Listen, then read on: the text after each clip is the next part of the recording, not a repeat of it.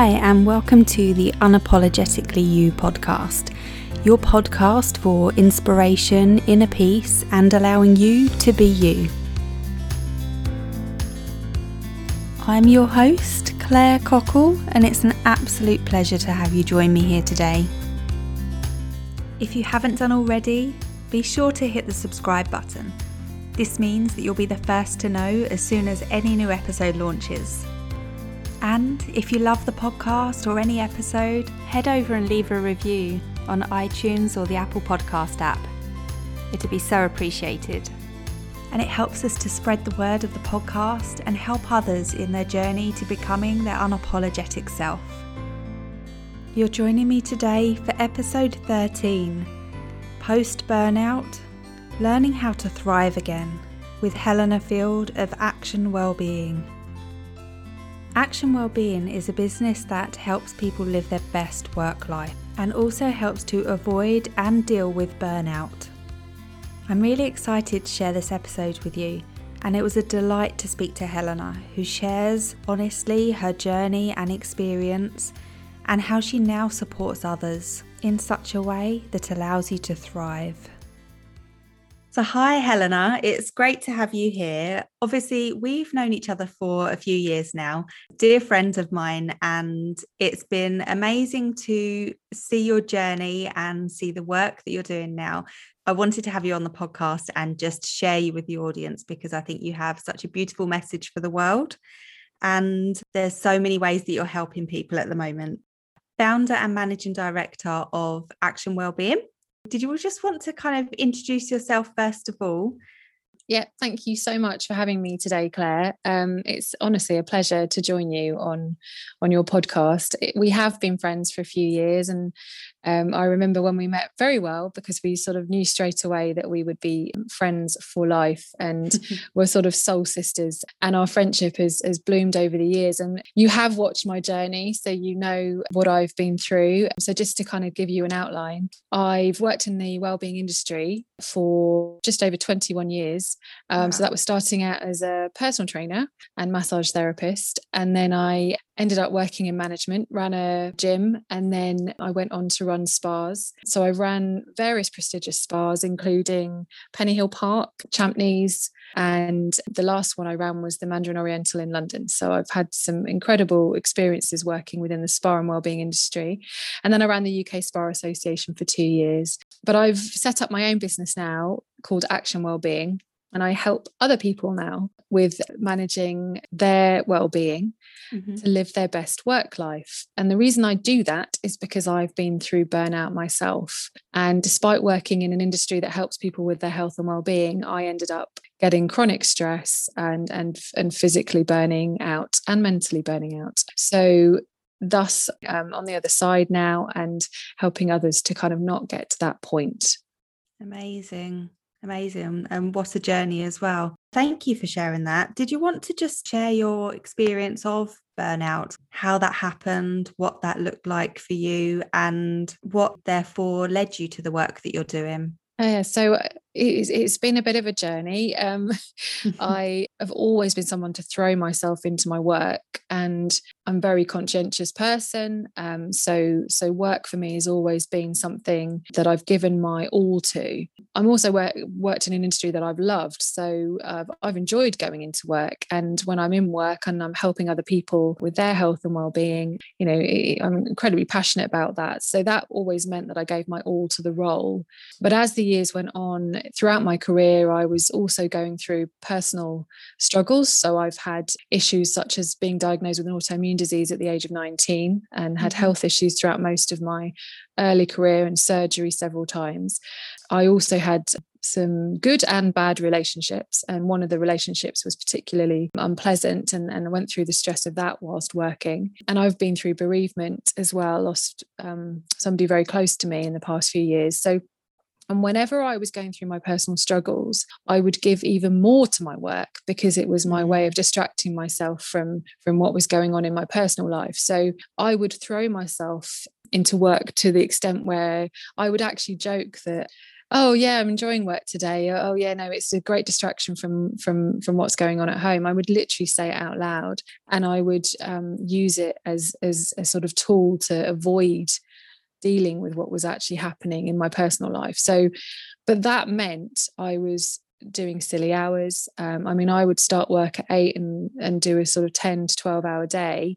I was doing shift work, throwing myself into working weekends, and only getting a day off in the week rather than a, 2 days off.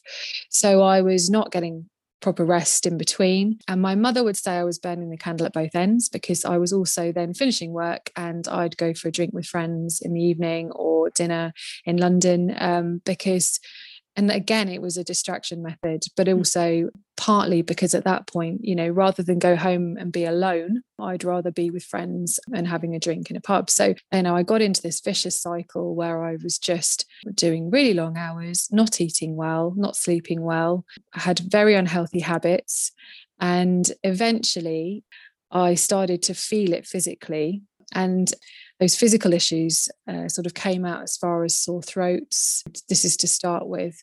And I would get headaches, fatigue. And then I was then started to notice my mental health deteriorate.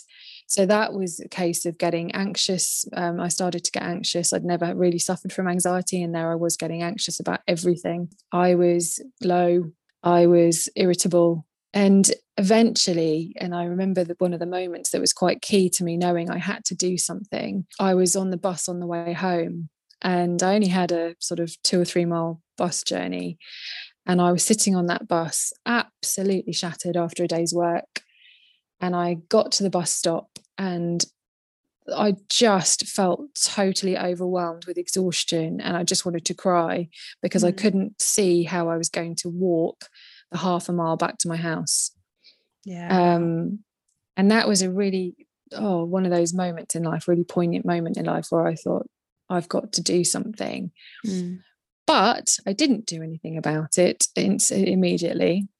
I went home that day. I did get home. I probably, if I remember rightly, went straight to bed. Nights were getting earlier for me. I was starting to go to bed sort of at 9 because my body was just telling me. So I wasn't even having a proper dinner most evenings. I was just getting home and sleeping, and things were just getting worse to the point where I knew I had to leave and something had to change. So reluctantly, because I loved my career, I was running this prestigious spa in London, but reluctantly I knew that if I carried on the way I was going, I was going to be in serious trouble. So I did make the decision to leave London, and I took the role running the UK Spa Association. So I got an opportunity, a wonderful opportunity to run that, which was actually a home working role. So it meant I could switch up things, and actually by leaving London and suddenly working from home, I could try to get myself into a better routine and overcome what I was starting to feel and recognise that I really was facing burnout. And yet I didn't. I kept working. I actually took on more consultancy work as well, and I kept burning that candle. So I was at this point, really physically and mentally struggling, but I was still pushing on because I felt conscientious. It was this, I've got to keep going. I've got to make some money for myself. I've got to make a life for myself. I've got to have purpose. And I was sort of, that lovely, wonderful inner critic of ours was saying to me, come on, Helena, you can't just give in to this and rest and do the things that you should be doing. My head was saying, no, you've got to keep going. You've got to keep working. And yeah, and eventually, Claire, I did hit that point where the struggle was too much. And by then I was experiencing panic attacks as well. I was not sleeping. I was having terrible, terrible nights, waking up with sort of even night terror stuff. I mean, it was awful. I was getting palpitations. I'd piled weight on because I was eating to feel better. And also drinking wine to feel better, to numb how I was feeling. So I was piling weight on. I stopped wanting to look in the mirror and look at myself. It got to the point where I was pretty low, and I couldn't at that point see the wood through the trees. So things had to change, and I started to recognise that I was going to have to do things to sort this out. And I suppose that's where my journey began, a wonderful journey in a way. I look back now with hindsight, wonderful journey to recovery, a journey of healing, really. Mm. And I've done all sorts of things to get there. And I can say now, which is, you know, wonderfully, that I'm back to me, but it has taken time. Mm. Yeah, wow. I think it's so easy for us to do, isn't it, is to just try to avoid things and throw ourselves into work and just carry on. And we almost don't realise that it's almost too late when we start to realise the impact and the effect it's had. But I think it's absolutely beautiful how you so openly share your journey and your experience now to help other people, and to almost help other people realise that and realise what's happening before they get to the point where you got to, where you found it was too late, and then, you know, you had this big journey ahead of you. You describe it so beautiful, saying a healing journey. So yeah, I really appreciate you sharing that. It's, I think so many people listening to the podcast will really be able to relate. And it can be really reassuring to hear that actually there is a way out of it. There is a way kind of back to finding yourself again and feeling back to yourself. I know there are many tips that you now kind of recommend and share, tips that have helped you get back to yourself, as you described, and tips that help you continue in your day-to-day, staying balanced and help you in your day-to-day to stay on this journey of yourself. One of those you mention is having a good morning routine, and I love that. So yeah, could you share your morning routine and how that's helped to change things for you? Oh, happy to. The morning routine for me has become quite a key part of my recovery, and it all started when I was working in London. I was literally setting my alarm for, I think it was 7:20, and when that alarm went off, I would press this snooze again and again and again, and then give myself the shortest window once I jumped out of bed to shower, shove some clothes and makeup on, get to the bus stop, maybe have time to grab a coffee, if not grab a coffee as soon as I got to work. Mm. And I was in work, you know, within sort of 45 minutes of that, and straight on to my work. You know, even if it was sort of just after 8 that I'd got there, I was on it. I was on the minute you walked in the office. There wasn't any escaping. The job began. So I wasn't giving myself any time to come round, any time to myself, any time to set the tone for my day. So one of the things that I gradually started to do was introduce an actual morning routine. And it really started when I got my dog. So one of the things that I've got a Cocker Spaniel called Gilbert. And love him. You know him well, Claire. And he was certainly one of the key things that's helped my recovery, because by getting a pet, bear in mind I live on my own, I suddenly had to be responsible for something else that was breathing, and he doesn't give you a choice in the morning but to get up. So that was how it started. So he would wake me up in the morning by literally nudging me, and that was my alarm, my new alarm. So when Gilbert nudges me and says get up, we get up, and I let him out, and then I go and make myself a cup of tea. So I get myself a cup of tea, and then I get back into bed, and I spend at least 20 minutes, even 30 minutes just having that cup of tea and setting my intentions for the day. So that would be sitting there thinking, right, what's on today? Okay, reminding myself what I've got on for that day.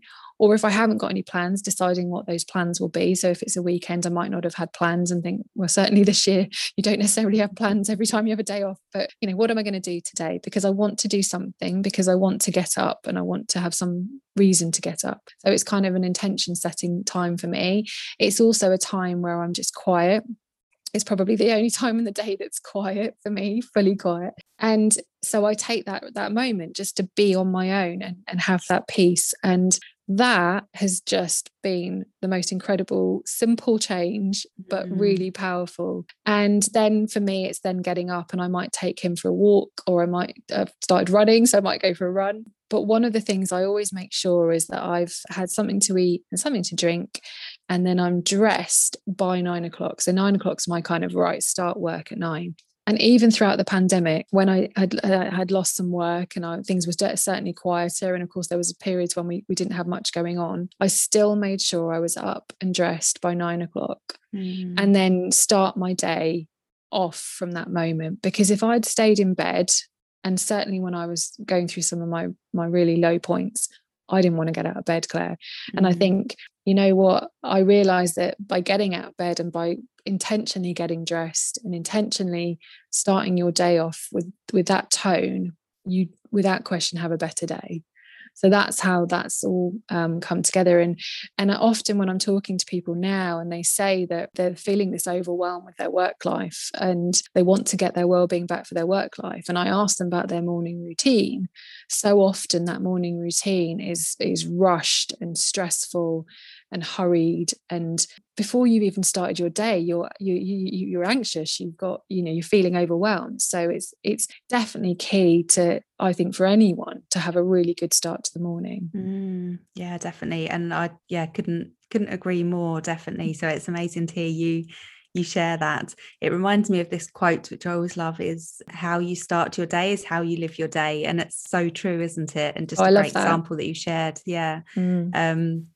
And amazing that, you know, Gilbert's kind of been a part of that, because I mean, just pets are just so amazing, aren't they? They, you know, they wake up ready for life and excited about life and are, you know, always living in the present moment. So I think that's amazing that he's been a part of your journey as well in that way. You can take such a lesson from animals in that sense. Yeah, they you know, they do have this wonderful ability to demonstrate what life should be like.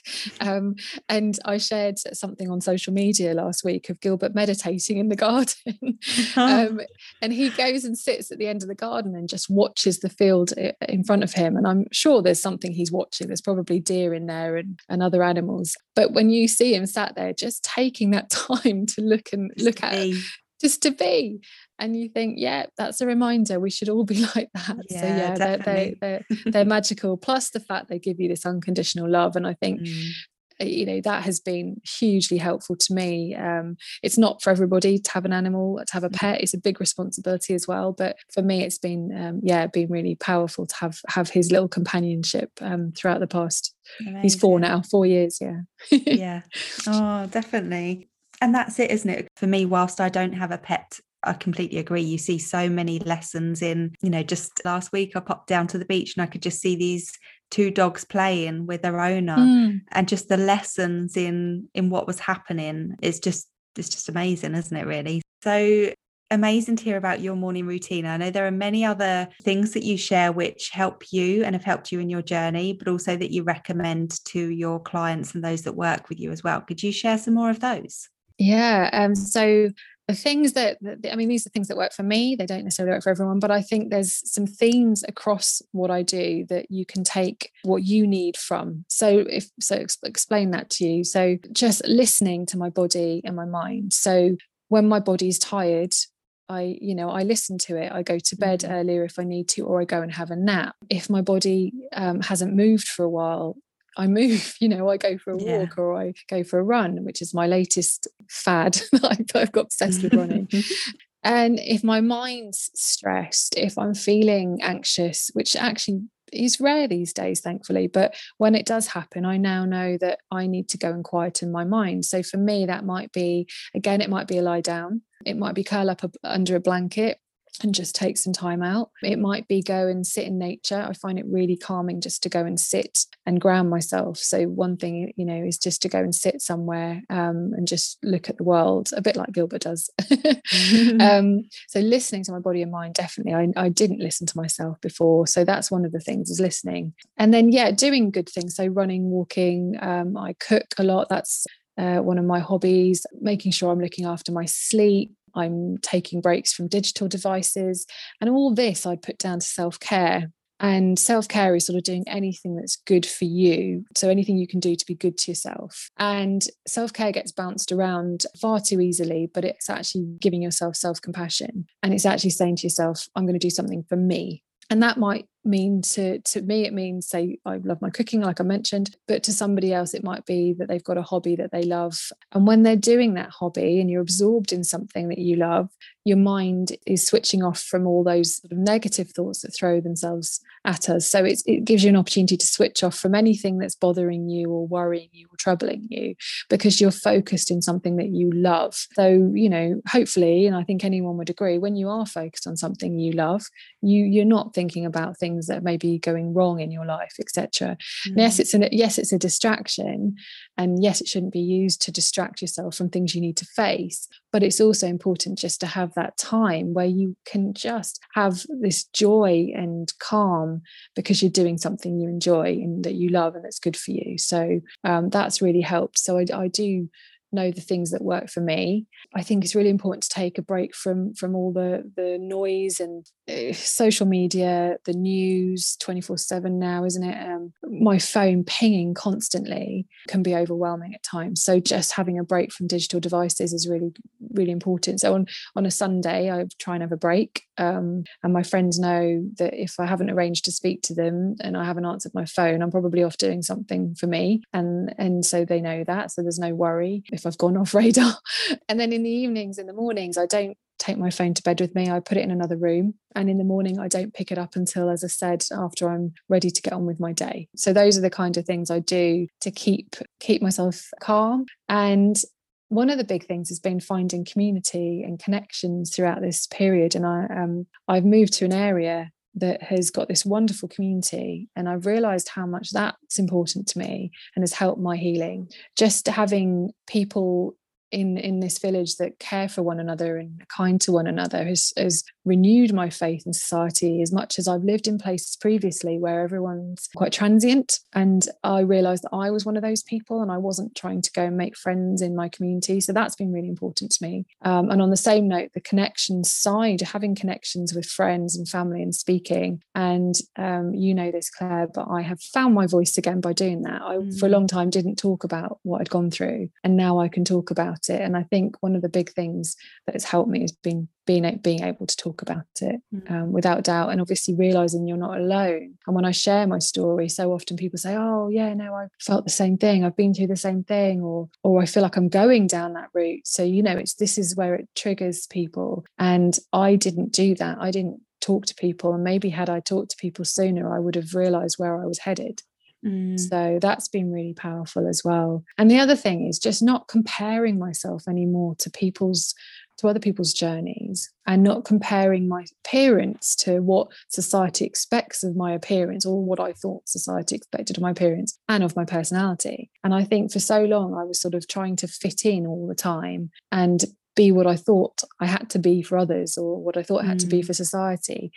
And now it's like, no, I just want to be me. And that's been a big thing that's changed in my head. So there, I hope some of those things help others, but you find the things that work for you. There's so much power in what you've just shared there. And the first that you shared, I think, is amazing. It's that power in listening to ourselves. So we can have these tips, but it's okay, listen to yourself. What do you need as well? So I think that's amazing that you shared that, because I guess with your journey and experience of sometimes we get too busy and we can't even hear what we individually need, can we really? So I think that's an amazing share. And I love that as well about you've clearly taken the time to set boundaries for yourself that kind of nourish and nurture you, things that keep that compassion and care for everyone else, but set boundaries for you, like the digital detox, the time for yourself. And I guess knowing in that way that by looking after ourselves, we're going to show up so much more for other people as well. Yeah, really love that. And another point that you shared about your appearance of what society accepts, and you actually changed that then slightly to of what I thought society expects, which is so interesting, isn't it? Sometimes it is checking in with our thoughts and okay, what beliefs do we have around certain things? What are we thinking of how we should be or what we should expect? Sometimes we put so much pressure on ourselves as well, don't we really? I think, you know, one of the things that, or the reasons that I say that is because I realised for so long I just wanted to fit in, because fitting in meant that you know, I didn't have to stand out, and I wanted to be the person that just got on in life and I didn't want to stand out for the wrong reasons, but I also didn't want to stand out and show myself because I suppose I didn't want to be judged. I didn't want to be vulnerable. And actually, I now understand how powerful it is to be vulnerable and how actually, you know, it's very courageous to be vulnerable. But for a long time, I wanted to conform. We all want to conform in some ways, but not if it suppresses your personality and suppresses who you really are. And I, as a child, I was such a carefree spirit. Honestly, loved life as a child. Did what I wanted to do, had a great time, very supportive family. But when I got to school and you started to wear a school uniform and you started to have to fit in with crowds and you didn't want to be bullied, and it was very difficult. And I think that's when some of this mindset kicked in for me. And unfortunately, it went on for too long for me like that. And one of the things in my healing journey has been to sort of get myself back to me, as I said. But I realised it was a lot more than just the burnout that caused this. It was what they've said to me over the years. I'd had some negative relationships, negative friendships as well. I'm very much an empath. I recognise that in myself now. And I think I was often sort of led down the wrong path by people. But now I see that and I'm being me. It's so empowering. And I suppose it's like anything, you wish you knew then what you know now, but I do know it now, and I'm really glad I can move forward in my life being me. So that's so inspiring. It's so inspiring to see and to hear.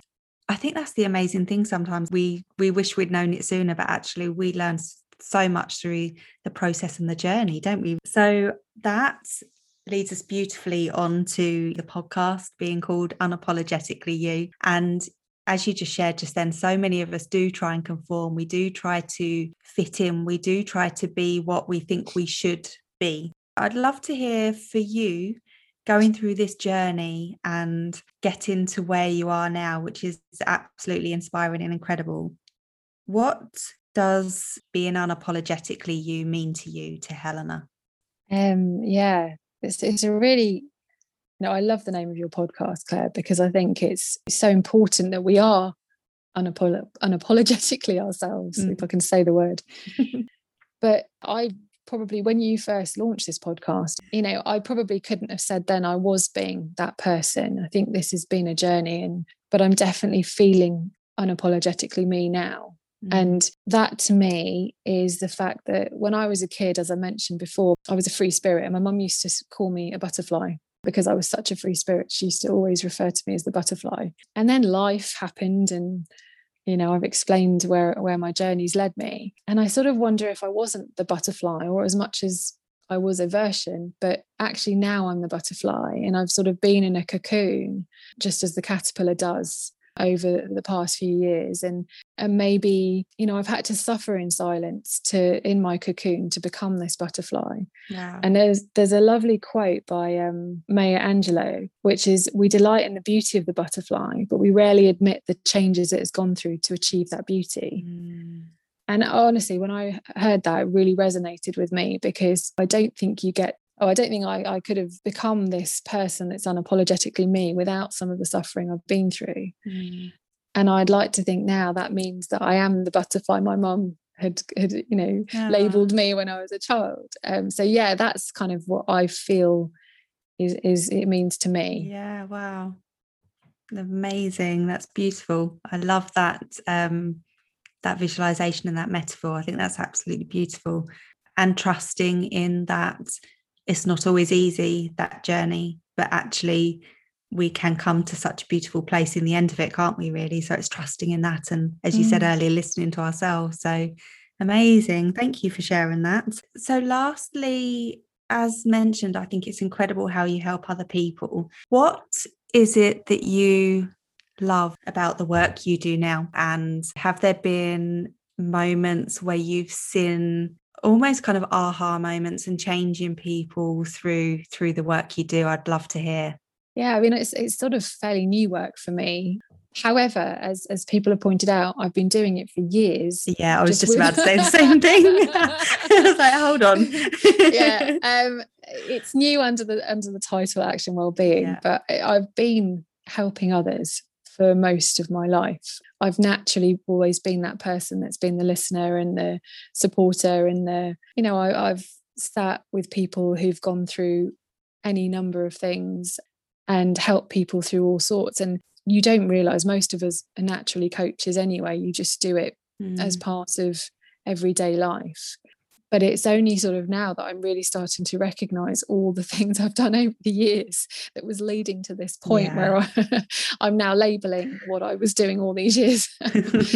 I've had lots of aha moments throughout my career where I have helped people. I've had so people sit down with me who've gone through bereavement or gone through relationship challenges or health issues. And a lot of what I do relates to how I've worked in the past, which is just being there to listen to somebody, maybe giving them some of my wisdom or just encouragement to try and find a way forward. And often people get so overwhelmed by how they're feeling, they cannot see the wood through the trees. I've been through that myself, as I've explained. So sometimes I've just spending time with somebody and just being able to see things that they can't and can help. And now it's really very much geared up to, I want to help people live their best work life, because you spend 90,000 hours at work in your lifetime. And I truly believe that I wouldn't have got to burnout if I had been doing good things to look after myself and live that best work life. So if I'd taken ownership myself of my health and well-being and done all the wonderful things I do now around my work and weaved into my work and weaved into my workplace, then I wouldn't have got to burnout. So I help others see what's not there. They're not necessarily seeing themselves. So it might be that, like I said, the morning routine, it might be that they have no boundaries at work. It might be that they're over scheduling themselves at work. It might be that they're not getting proper breaks. They're not eating well. They're not sleeping well. It's all these different themes that can impact your work. And of course, there's also the theme of actually, are you in the right role? Are you even fulfilling your purpose? Is it fulfilling you to be in that job, or should you be doing something else? And it's also about mindset. So it's about, if you are in that job, you've chosen that job, then, you know, what do you need to do to make sure you love it? And what's going wrong in your head and your mindset that's stopped you and preventing you from loving it? And you may be feeling, why are you feeling disillusioned, or why are you feeling demotivated? So there's all these different themes. But what I do is try and help people live that best work life so that they actually get more out of their whole life and they actually feel a well-being in the workplace, but actually this all filters into their home life. Because if you're bringing home chronic stress or getting into a state of chronic stress at work, you're bringing that stress home to your family, you're bringing that stress to your relationships, you're bringing that stress into every other element of your life. So it's trying to prevent that in the work environment so that you're not bringing it into your home life. But equally, again, it works both ways. If you've got themes going on in your home life that are causing impact on your work life, we look at what we can do to help with that. So yeah, it's become the most fascinating subject to me that I am truly passionate about. Yeah. And I hope that if you can help one person, you feel like you're doing good, don't you? So yeah. Definitely. Amazing. Absolutely incredible. So where do people find you? Where can people get in touch with you? So I have got a website, actionwellbeing.com. I'm on Instagram. That's sort of my main platform where I share what comes from the heart. So that's at Action Wellbeing.